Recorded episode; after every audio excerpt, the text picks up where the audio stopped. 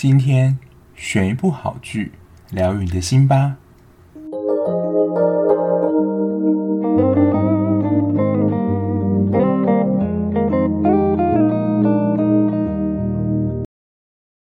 Hello， 我是小 V， 欢迎收听今天的节目。大家晚上好，今天是礼拜四的晚上。今天一开始呢，是要先来念一下大家的留言。不是好是呼吁大家留言之后，就是这一个礼拜的，就是距离这一次到上次念出的留言留言数真的还多蛮多的。那不晓是新来的听众，还是你之前就有在听，然后留下留言，就非常感谢大家。那如果有任何意见，还是欢迎大家就是留言告诉我。首先第一个呢，是一位 K O J L 大大。我不知道这样念对不对，他说喜欢你的电影讲述，我是先听你的讲述再看剧，你的人物和背景介绍确实可以引人进入剧情，也比较抓住编剧的用心。其实这就是每一个人看的角度不同啊。那我是从我看完整部剧之后，大概去抓一个方向跟重点，还有我觉得这部戏就是它精彩或是没有那么精彩的地方。我自己在想啦，虽然应该可能不是这样，但是呢，因为以前我们在准备考试的时候，就是有申论题嘛，那申论题就是在考你统整的能力，所以呢，某一个部分我也是运用可能我统整能力来归纳或分类出可能这部戏有哪些比较精彩或是必看的点，这样就帮大家做一个统整，但是里面的细节呢，还是会希望说大家去看。那如果已经看过剧呢，就可以再回想说，哦，原来在哪个地方有出现这样的点，那你所看到的点跟我看到的点一不一样。所以这是我目前跟大家聊剧的方式。那如果你有什么心得或想法，也欢迎再告诉我。那下一位呢，感觉是一位日文朋友大大，他是 Maruko Koruma， 是这样念吗？好，他是说机智院，他说搜寻关键字来的举手。果然讲机智医生主题可引起注意，九二停播真难过。没错，就是机智医生生活，我觉得已经算是全民追剧的运动，就是你真的平常没在追剧或是只追一部剧的人，好像都是追机智医生生活。一部分当然机智医生生活非常的疗愈跟好看，当然另外一部分就是商业考量，因为越多人看的剧，就它当然越受欢迎嘛，有越多人听，就越有机会被发现这个节目。那如果你还有其他想要追的剧或听的剧的话，也欢迎持续的追踪我的节目。然后再下一位呢，他是在讲那个请回答一九八八那一集，就是就是郭 J K 九 这位大大，他帮我挑出了就是我口误的部分，我就非常感谢他，非常贴心的帮我把时间都标好了。因为事实上我剪完音档之后，我大概只会再听一次而已，而且那一次可能也就是随性的这样听，不见得会发现错误。那听众耳力真的是很厉害，就是帮我挑错出，非常感谢。因为我去看一些其他有些留言真的是蛮严格的，就是说错然后直接给一星，我想说也太严格了吧，不过我目前没有看到就是有留言然后给一星的评价，就是非常感谢这位大大帮我指正就是我口误的部分嘛。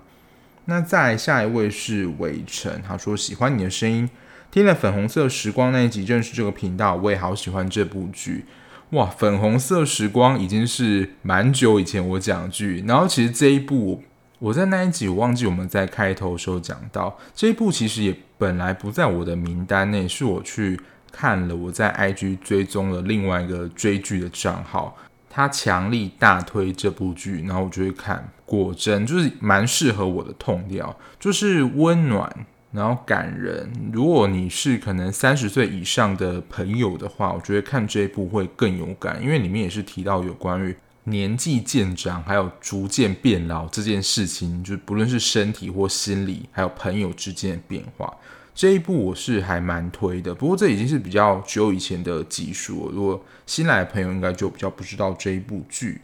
然后又是这位数字大大，他就是很回应我的问题，就我在 Podcast 里面就会问大家一些问题，是比较我是真的想了解啊，大家是比较多是先听完再去看，还是先看再听？其实真的是一半一半啦。有些可能是对于这部剧有一些好奇，就来听听看有什么就是有没有吸引他的部分，然后有一些呢可能是想要参与就是剧情的讨论，或是有一些疑问的地方，就非常感谢你们的留言啦、啊。然后还有一位呢是在 I G 私讯我的，他是问说就是 Google Podcast 好像更新到 Voice 那一集之后就没有再更新了，因为其实收听 Podcast 的管道非常多，那目前主流呢除了 Apple Podcast、Spotify 或者像 K K Box、Mixer Box 这些软体之外，像 Google Box 然后 Kixbox、Pocket 什么的就一大堆啦，非常多。可是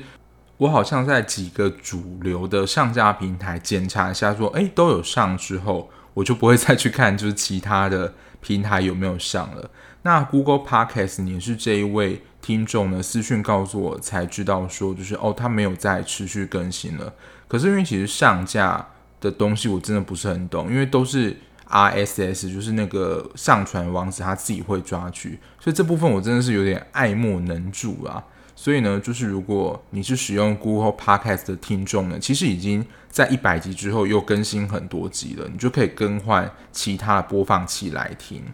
那最近的留言就先念到这边啦，我应该之后啦会固定在礼拜六的集数来念大家的留言，除非是比较紧急的，就是我想要澄清或想要跟大家分享的内容这样。好，那回到今天要讲的剧呢，其实这一部也是听众敲完，然后就是我之前说的弃掉的剧。可是呢，这一部我看完之后呢，我发现它不止就是可以放在礼拜四，就是可能比较短或是没有那么推的剧之外，我觉得它可以放在就是可以推荐给大家的剧里面。我先跟大家讲一下，就是我今天要推荐的是在 Netflix 上，之前其实也是造成蛮多好评的一部 Law School。可是我现在跟大家分享一下我看这部剧的一个由来或是起承转合。其实这部戏呢，我在一开始的时候我就有开始追 on 档了，但是呢我看到第六集我就先弃掉了，因为里面呢上的课就是真的在上法律课，法条真的都太扎实了，而且待会会讲到这部戏的一个特点，还有就是教授上课情形，其实会有一些些的压迫感啦、啊。然后再加上，其实我看剧的时候会稍微调快倍速。其实这部戏元素演员讲话速度就很快了，所以呢，我那时候一般啦，如果剧情太慢的话，我大概 Netflix 我调 一点五 就是它最快的倍速。可是这一部我连调 一点二五 其实我都听得有点吃力，所以我在当下我是觉得我可能是想要赶快把前面的集数就看完，然后去追其他剧。但这部戏呢，就是大概前六集我就给到给他六集的机会。那我想说不行，就是这部真的没有办法加快，因为如果加快的话，其实会漏掉非常多的资讯，而且里面很多法条啊，哦，真的都很生硬。然后就对于当时我在看说，天哪，我要看这么硬的剧吗？我看剧不是在休闲的吗？好，那我就先弃掉这一部了，然后就去看其他剧。然后后来呢，就是因为完结篇之后，很多 I G 都有在分享，或是其他 Podcast， 我相信有介绍这一部，大家就说哇，这是今年上半年的神剧其中一部。我想说，真的有这么神吗？然后后来听众有在敲碗说，哎，可以介绍 Law School 吗？然后再把它捡回来看。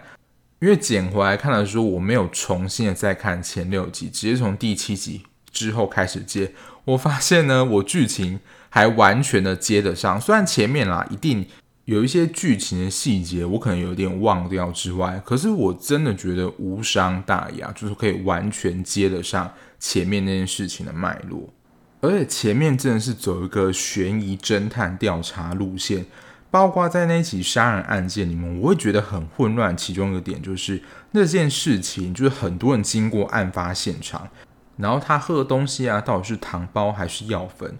死亡原因的推测，然后每一个人不在场证明，其实都非常的模糊。然后我看到前六集，就觉得，哎，好像剧情都没有进展，因为一切都在非常混沌的状况。所以我在第六集的时候，当时正式的先把它放下。我跟我同事也有同样感觉，他也是在同一集弃的，不过他应该之后就没有像我一样再把它捡回来看了。但我看完之后就觉得，如果你是喜欢律政法律剧，这一部值得推荐。那先跟大家分享一下，就是我跟法律系的渊源。其实我在大学申请入学的时候有申请过法律系，当时还有进入第二阶段，也就是去那一所学校面试。然后呢，我记得那时候面试我的是那个系上教宪法教授，那其实也只是问一些很基本的问题，就是你为什么要来念法律系啊，然后就是之后因为他教宪法，说我大一宪法会很严哦，那想当然就是我成绩不够，所以也没上，所以后来就是去读其他系了。我跟法律系的渊源大概就是这样。不过这个剧名叫做 Law School 嘛，韩国的法律跟大学的法律其实应该说系所啊，其实是不太一样的。在台湾其实如果你要成为律师的话，你只要大学毕业就可以考了。他们法学院的概念其实我觉得有点像是台湾的学士后什么什么系，但这个他们念这个系呢其实是取得硕士学位的。那我跟大家简单的介绍一下，就是这个法学院的制度，就我查到的资料啊，它是法科的专门学院，你要念三年，然后它才会授予你硕士学程，你才能取得律师的资格考试。等于说这个才是门槛，就是你要进入法学院这样。然后我觉得他们要取得就是专业的法律这个人士，其实也是重重关卡。他们这个取得律师考试呢，总共要考三道。第一个呢就是选择，就是每一次的考试哦，然后第二次是考申论题，然后第三次是面试，它主要考伦理观、专门知识跟运用能力，还有你的表达能力、行为举止也是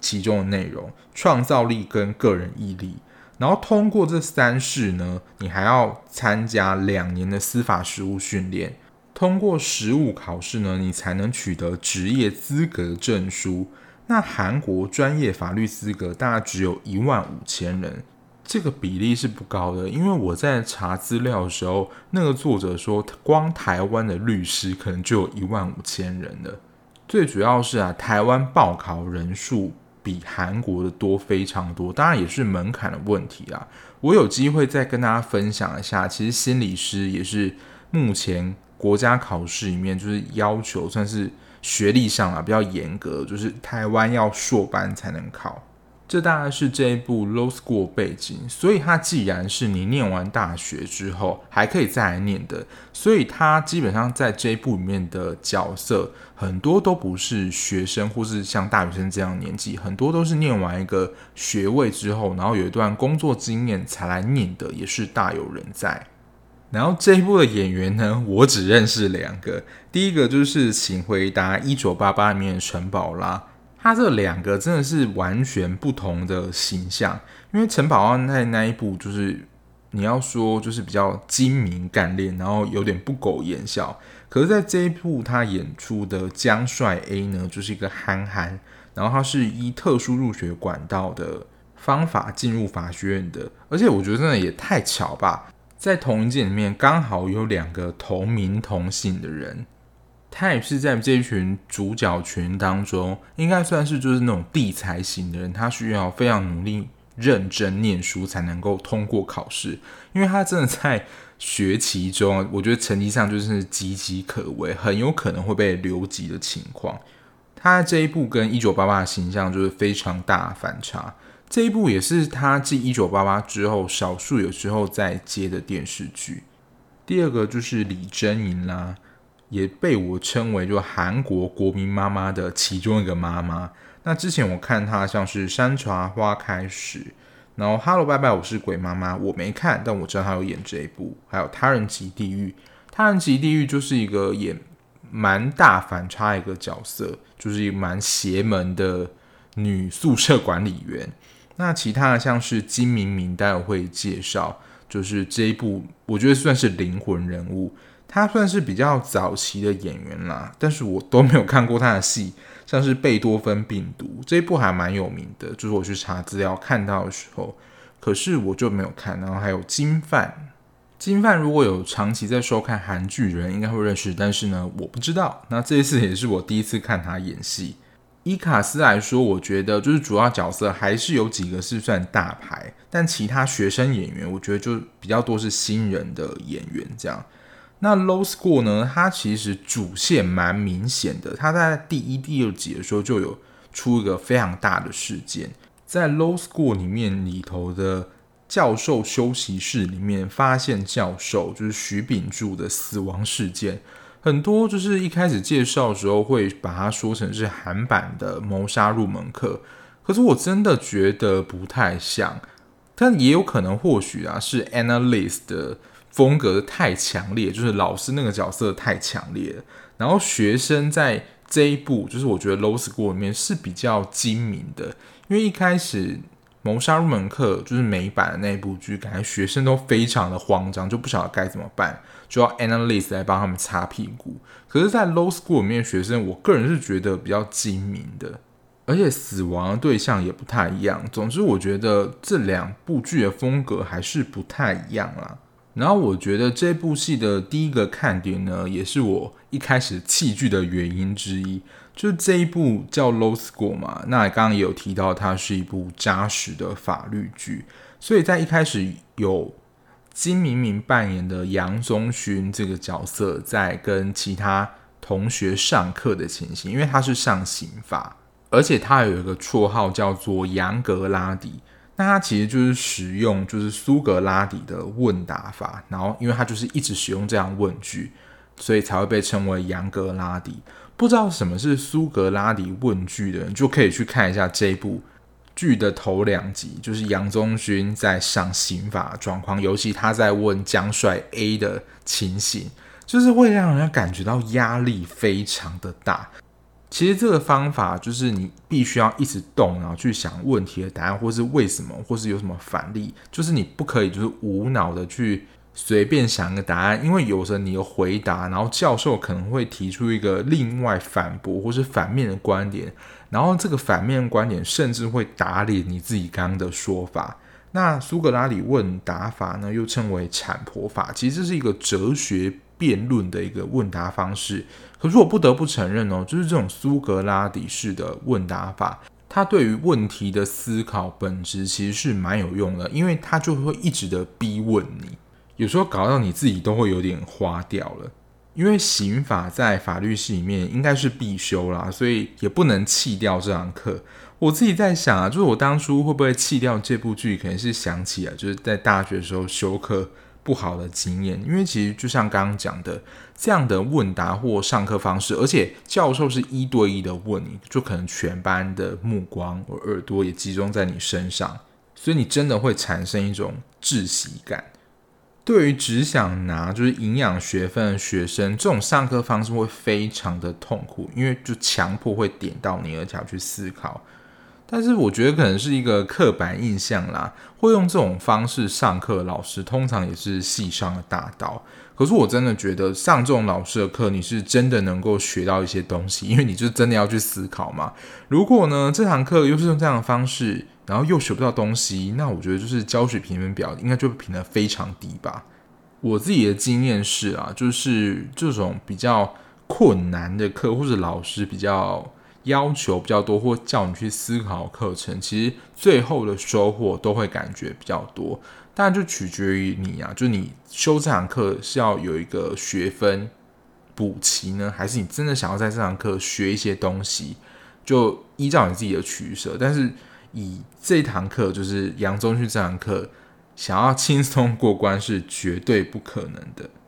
除了这样子有点硬派的法律上课辩论的环节之外，因为在这部戏当中其实还有蛮多是模拟法庭的剧情，还有像真的法庭的剧情，你就会看到双方的辩驳，还有杨宗勋在问不论是检察官或是证人的时候，他有时候也会用这样的问答方式让证人或是检察官露出马脚，或是陷入自己的矛盾之中。如果这是在法庭上的攻防战，你会觉得蛮精彩，可是你在上课的用这种方法，其实就会让学生感觉到压力非常的大。所以你在这出戏当中就会找到就是有关于法律剧的一个 tempo 是怎么样。那有关于杨宗勋，就刚刚讲他是这部戏的灵魂人物之一，他本身就是一个不轻易屈服自己价值的人，我觉得他这算是蛮正派的法律人啊。他认为呢，法律的功能就是彰显正义。所以其实在比如说学术界啊或是政界之间，因为他就是太刚正不阿，那刚正不阿人会怎么样呢？就是比较没有转圜余地，所以在碰到一些可能需要协调的事件啊，就是他就是会只有话直说嘛。那相对来讲，这样的人物对学校是相对比较头痛的，所以有一些其实学校里头的人，他想要借由这一次刚发生的谋杀案一并铲除他。因为徐秉柱教授被杀的时候，他就是被怀疑涉有重嫌，所以之后呢，就是里面的一些不论是长官或其他院长，就想要想尽办法废掉他，废除教授的职务，踢出学校。因为其实在过程当中会有来回审判啊，然后调查问话，判他是不是有罪，这样有时候事情根本还没有明朗化的时候，这些长官就急着将杨宗勋就是定罪。这个徐秉柱教授杀人案件，他算是贯穿这部戏的一个大主轴，所以这一条主线呢，其实就会从头到尾都贯穿。但他其实我觉得在编剧还蛮用心的部分，除了这条大主线之外，他其实还有穿插其他几个比较不同的主线，不会让这整出剧就只有一个事件变得有一点单薄。这是我觉得这一部剧编剧蛮厉害的地方。第二个看点呢，就是因为这一部戏的角色其实非常多，除了几个主要的大学教授之外， Law School 里面的学生算是这一部里面的主要角色。而且他非常厉害的是，这些每一个学生呢，他们其实每一个人都有一个算是自己的主线故事哦，而且是蛮明显清楚的。而且这些事件可能我觉得大概有七成其实都跟徐秉柱这个人有关，等于说呢，他每一个人故事其实都是环环相扣在徐秉柱这个人身上，而且这个又是主线的故事。像是金范饰演的韩俊辉，徐秉柱就是他的舅舅。因为呢，徐秉柱他原本是一个算是人人敬爱的法官吧，但是他当年就发生一件撞到人肇事逃逸的事件而备受批评，所以他才下这个位置。但是呢，俊辉就不太相信他舅舅是这样个性的人，所以他在调查这件事情的时候也想说，就是想要了解当年就是肇事逃逸的真相到底是怎么样。那身材他算是比较独立的一条线，不过他还是戏份来讲我觉得相对比较少的，他是李真莹那一条线的。不过呢，他是因为他骇入了教授电脑，偷取了考试试题，就是骇进教授电脑了。他自己原本是医生，那他可能在过往的学习经验里面都未曾失败过，然后他后来又才念这个法学院。我是不晓得就是有什么样的抱负啦，可是目前我知道台湾是真的有，就是他同时是医师，然后也同时是律师，我觉得是非常的厉害。可是在剧情的设定上，他就是在念法学院的时候就有点感觉到迷惘，然后可能才做这件事情。然后里面的志浩呢，他是因为爸爸的玩具公司被告发有毒物质，当时的检察官违反了侦查不公开的原则，然后将里面的还在调查事情呢透露给记者知道，结果造成志浩的爸爸就是上吊自杀。虽然这个违反侦查不公开是一个叫陈亨宇的检察官，他也是这部戏里面一个算是蛮重要的反派嘛，可是呢，这源头的事情其实还是跟徐秉柱教授有关。然后江浩 A 也是算这部戏里面他的戏份也算蛮重的，然后他的主要事件除了他有一个双胞胎解决之外，在后面的集数会比较多的展现。他另外一个主轴就是李满浩事件，因为李满浩在里面是一个性侵犯，然后被放出来。因为大家知道这种性侵犯他的再犯率是很高的，所以他即使是假释出狱，都还是会佩戴电子脚镣来监控他的行踪。然后他刚好就是算游移，然后住在江帅 A 他们家的附近。因为江帅 A 呢还有一个妹妹非常小，他就担心说，就是李满浩靠近这个地方会不会就是性侵他的妹妹这样。然后既然有江帅 A， 那自然就有江帅 B 啦。那跟江帅 A 就是萌萌憨憨这样比起来，江帅 B 呢，我觉得他就是以前城堡啦，就是他在气势还有个性上算是比较高傲的，也不能说他看不起人，但他就对他自己非常有自信。他们家就是那种法律世家，可能爷爷啊、爸爸都是法官或律师等等，然后就希望他们的子女也能够继承一波。我跟大家讲，就是这些什么什么世家，就是子代的压力背后是大到不行。当然，如果他们受到他们就是长辈的影响，他们自己也想要成为这样的工作人，那我当然觉得很 OK。可是如果你是因为受到这样的压力，然后去读了你不想要念的科系，只是想要满足这样的什么什么世家的话，我真的劝你就是真的再想一下。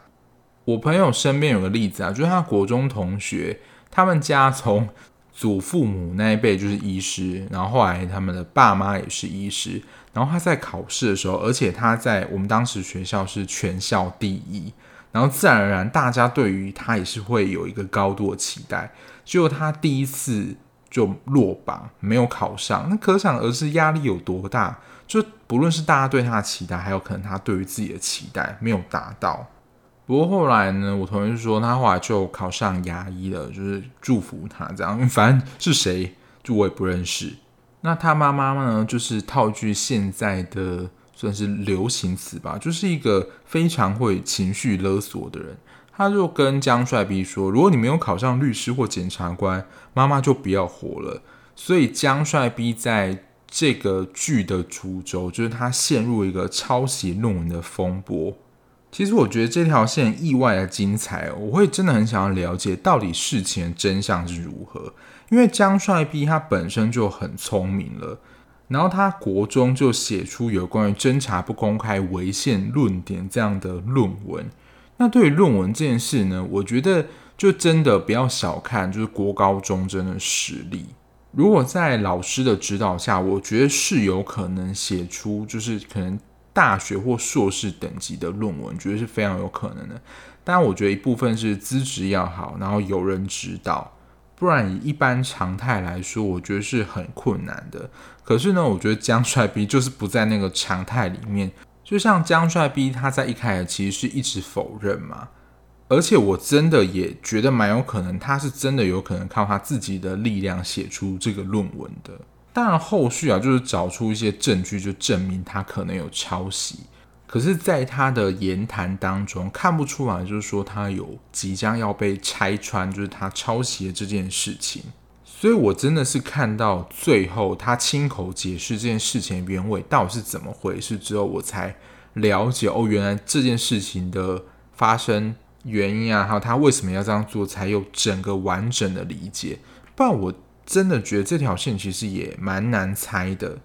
在所有学生里面啊，有一个学生的事件他算是被单独拿出来在整个的剧情主轴，就是异色跟高永场的事件。就异色就跟高永场交往嘛，然后对他偷拍性爱影片、施暴、威胁等等。异色其实一开始都非常的让着他，然后也没有想要报警什么的，直到他就是高永场想要散布这个性爱影片的时候，然后就是跟异色发生一些争执，然后害高永场撞到那个栏杆，然后送医之后，这件事才整个爆发出来。因为高永场也是这部戏里面算是大反派一个议员的儿子，就是在那边耍官威，跟之前介绍的陈沙火的情况有一点点像。而且这部戏我觉得描写的非常的真实的，就是异色他的心境，还有他为什么一直没有办法举报高永场的困难。第一个，其实他在剧情当中有演到，就是呢，你要举报的可能是你的未婚夫，因为他们其实是在进入 Law School 之前就在交往的，但是后来呢，只有异色考上，然后也因为高永场没考上呢，就引发他自卑心，反正就是对于异色非常不好。他说就是举报可能是你的未婚夫，你将来呢还要跟他一起走下去，这样子他们未来的蓝图还拼得出来吗？然后未来的生活或是怎么样呢？我相信异色还是有爱他的成分，所以他才会思考到说，如果未来他现在举报他的话，未来会变得怎么样，其实会变得就是他无法想象，会觉得很可怕。第二个我觉得也是非常现实的考量，就是高虹长他是国会议员的儿子，那国会议员自然会特别关注这个事情，而且一定也会有他的压力。那讲到国会议员这件事情，其实又再次的提到权力跟压迫不对等这件事情，所以异色其实也会害怕，如果当庭的跟高虹长对着干的话，他也会被议员秋后算账。所以这件事情呢，其实你在看的时候，就身为观众，你都觉得很焦急，为什么异色就是不敢马上的检举就高虹长其实是怎么样施暴，或怎么样他对他动粗等等，还有刚刚提到他自己的心理困局。但这一场很妙的，异色的辩护律师是请杨宗勋来担任，可是最后呢，他让异色替自己辩论，就是他自己是法学生，就是有学过相关的法条，来让他自己辩论。因为他如果站在一个算受害者立场，他其实会陷入自己的盲点，他没有办法很客观的分析这件事情。可是当他就是转换一个身份，他同时变成自己的辩护人的话，他自己就能够以比较客观的角度，就有点要撇除个人的私人情感的话，他就能够看到说，哦，高虹长对他做什么事情，其实是可以构成什么罪去判他，或是有没有罪的。而且真的很硬的啊，就是刚刚一开始讲的，可能某些条件元素不一样，适用的法律就会不一样。所以在这些法庭判决系里面，证据是非常重要的一件事情，录音、录影、物证，有时候可以说缺一不可，或是它的重要性。然后这部戏其实整个的反派主轴也算是围绕在高虹秀这个议员身上，当然还有他儿子闯下祸啦，这是我觉得中间一条蛮关键的一个支线。但是我真的要提醒一下，现在讲好像有点太晚，就是这部戏还是会有一些让人觉得不太舒服的地方，就是有一些性暴力的成分在。然后刚刚有提到这些事件其实都跟高虹秀有蛮大的关系，就是你看到最后啦，所有的线索都可以串起来。这部戏也是真的要提醒大家，就真的会需要撑过，我觉得至少要撑过前三四集，然后五六集就看造化，你就可以看就是说这样的痛调啦适不适合你。如果你真的觉得看这样戏压力很大的话，当然也不勉强，反正看戏就是开心嘛。而且就像刚刚一开始讲的，这部戏我觉得有一个蛮神奇的地方，其实在一开始讲的那些办案的细节，或是大家不在场证明怎么样，其实我真的忘得差不多，而且我也没有做详细的记录。可是我后来从头看的时候，就是我觉得跟前面剧情还是可以接得起来的，而且在每一个人的事件都有一个非常明确的交代，不会有这种模棱两可或是开放式结局这样的表现，就是每一个人的故事我觉得都有蛮完整的收尾的。这大概是这部戏看完的一个我觉得看的方向跟它的主要亮点。那在这一部 Law School 里面呢，其实很多的事件或是情节是真实事件或改编的故事，像李满浩这个性侵犯的原型呢，就算真的是恶名昭彰，韩国恶名昭彰的性侵犯赵斗淳，因为他在当时就被轻判十二年嘛，因为当时他就性侵一个小女孩，反正这个详细的过程情节，因为我觉得有点太血淋淋了，所以我怕会造成某一些听众不舒服。如果你对于赵斗淳事件有兴趣的话，你可以自己去 Google 资料。反正呢，就是这个被他性侵的小女生呢，除了心理、生理上也有一种造成永久性的伤害。那因为这个性侵犯被轻判嘛，然后就被放出来，然后也引起了就是人心惶惶这样。那赵斗淳这样的一个事件，在最近的韩剧有非常多的改编，包括之前介绍过的《模范计程车》，在第一集的时候印象非常深刻，就有出现了。然后还有《窥探》，其实也是有这样的影子在。然后再来就是这一部《Law School》。第二个，其实我在看到剧的时候就想说，哎，应该是真的有这样的东西在，那我就去查了，就是坏父母网站。这个是已经到比较后期的剧情了，我记得是当时就是要审判高亨秀议员，还有他就是两个法庭就是想要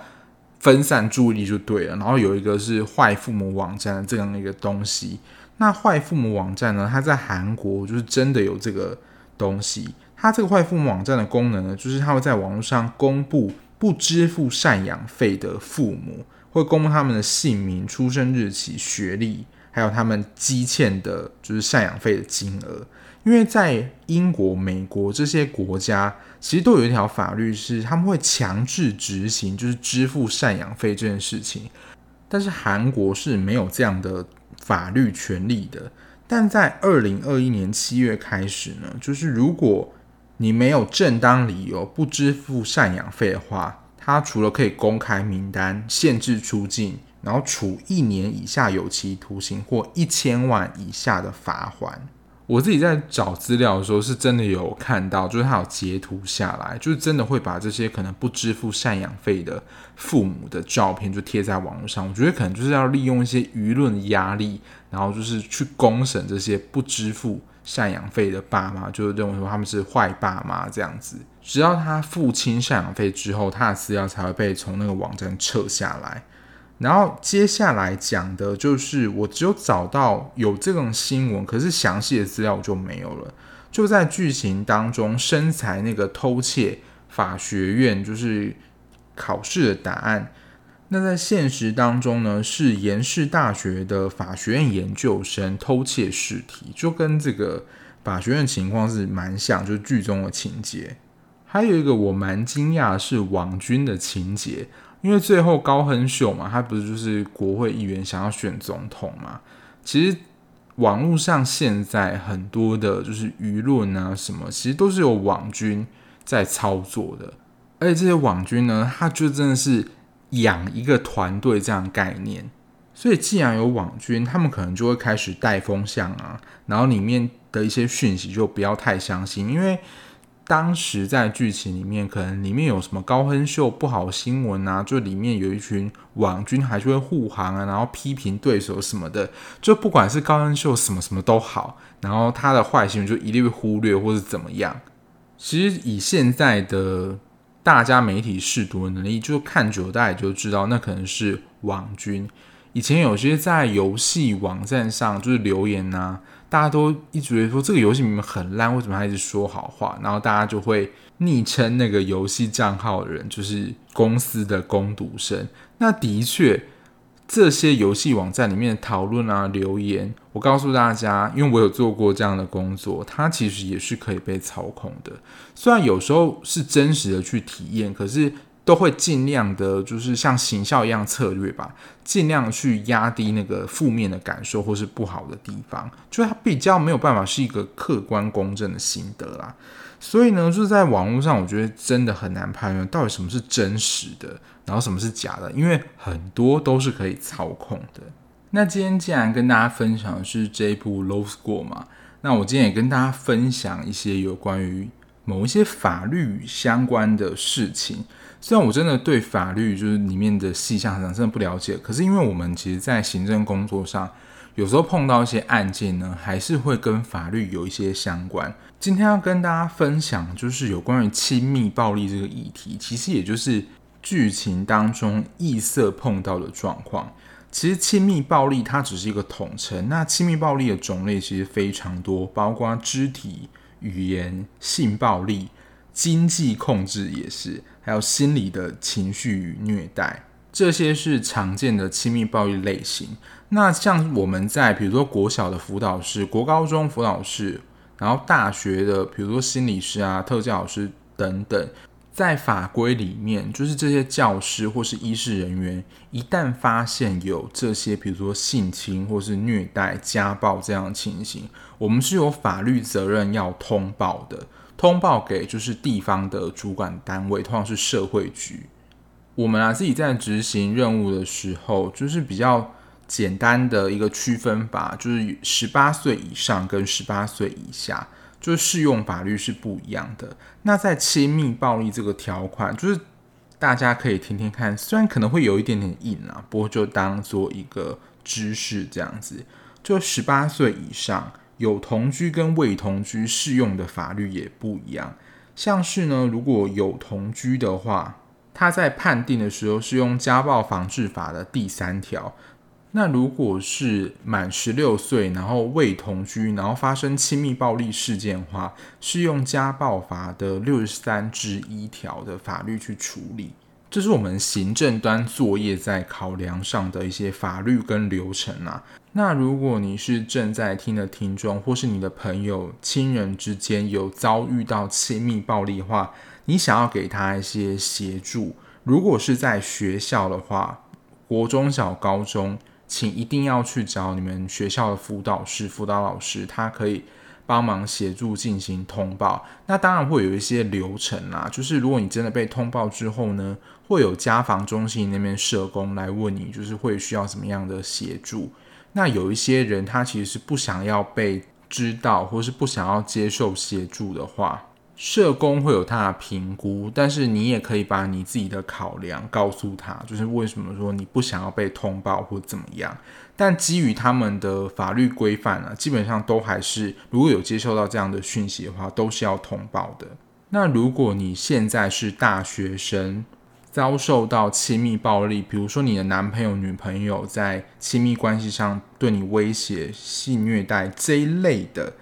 你可以向学校的性别平等教育委员会投诉。那这个单位呢，通常啦，不是百分之百都是在那个地方，通常是挂在学务处底下，学生事务处的处本部，通常是由学务处的秘书去承办。那有一些学校的层级比较高，会在学校的秘书室，但是我看过的百分之八十到九十都是在学生事务处底下。你可以上你们学校自己的网页去查查看，就是这个性别平等教育委员会是设置在哪一个单位底下。当你发生这样的事件的时候，你才知道说你要去向哪边的人求助，因为他们都有受过相关训练，所以他们也会有一些资源，或是可以告诉你们说你现在可以怎么做。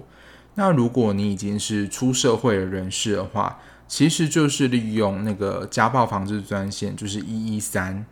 打电话过去就会有相关的社工来询问你，然后家暴防治局这边人就会介入。其实我现在讲的都只是在行动上你可以做一些什么，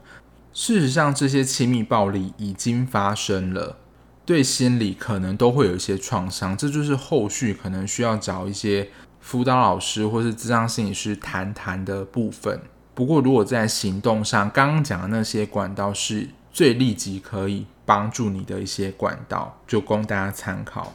好，不知道大家听到这边还在吗？就是这边的内容稍微比较硬一点啊，可是如果你有碰到这样的问题的话，还是希望能够尽一分心力，就提供大家一些有用的管道这样。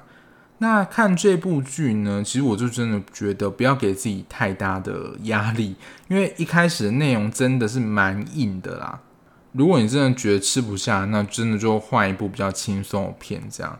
那我自己在看完这部剧的时候，我蛮认同之前有一位律师说的一句话，他说就是当律师要什么样的特质或条件嘛。我看完之后也是这样觉得，其实我不觉得是，不只觉得是律师啦，你在当任何职业的时候，良心这件事情还是蛮重要的。因为其实你在剧情当中就会看到陈恒宇检察官，他虽然身为一个检察官，可是他透过一些诱导式的发言，或是他其实在你要说审案的时候，其实就抱持一些特定的立场。你明明知道他可能没做，可是你就要把他讲成有做这样，或是明明可能事情有发生，你就是想办法就是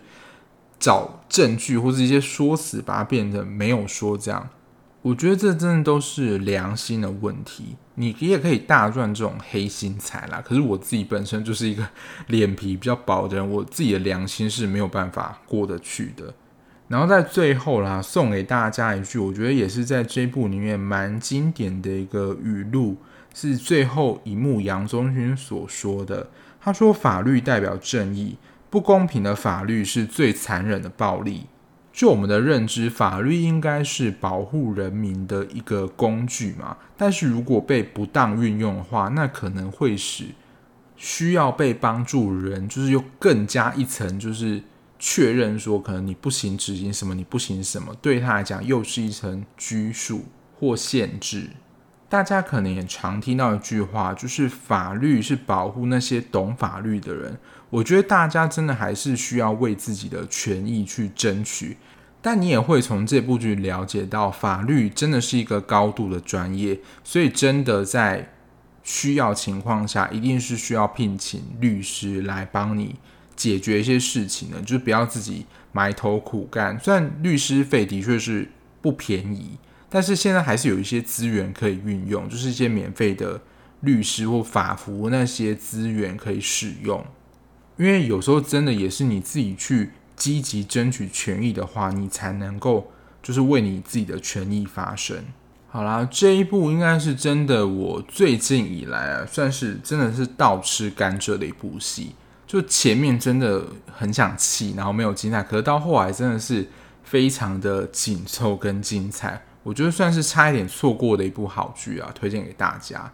以上就是今天分享这一部韩剧 Law School 的一些内容咯。那如果你还喜欢这样子聊剧的频道的话，不论你是在各大平台收听，可以订阅我的节目，就能在第一时间收到我上片的资讯咯。那我们下一期节目再见啦，拜拜。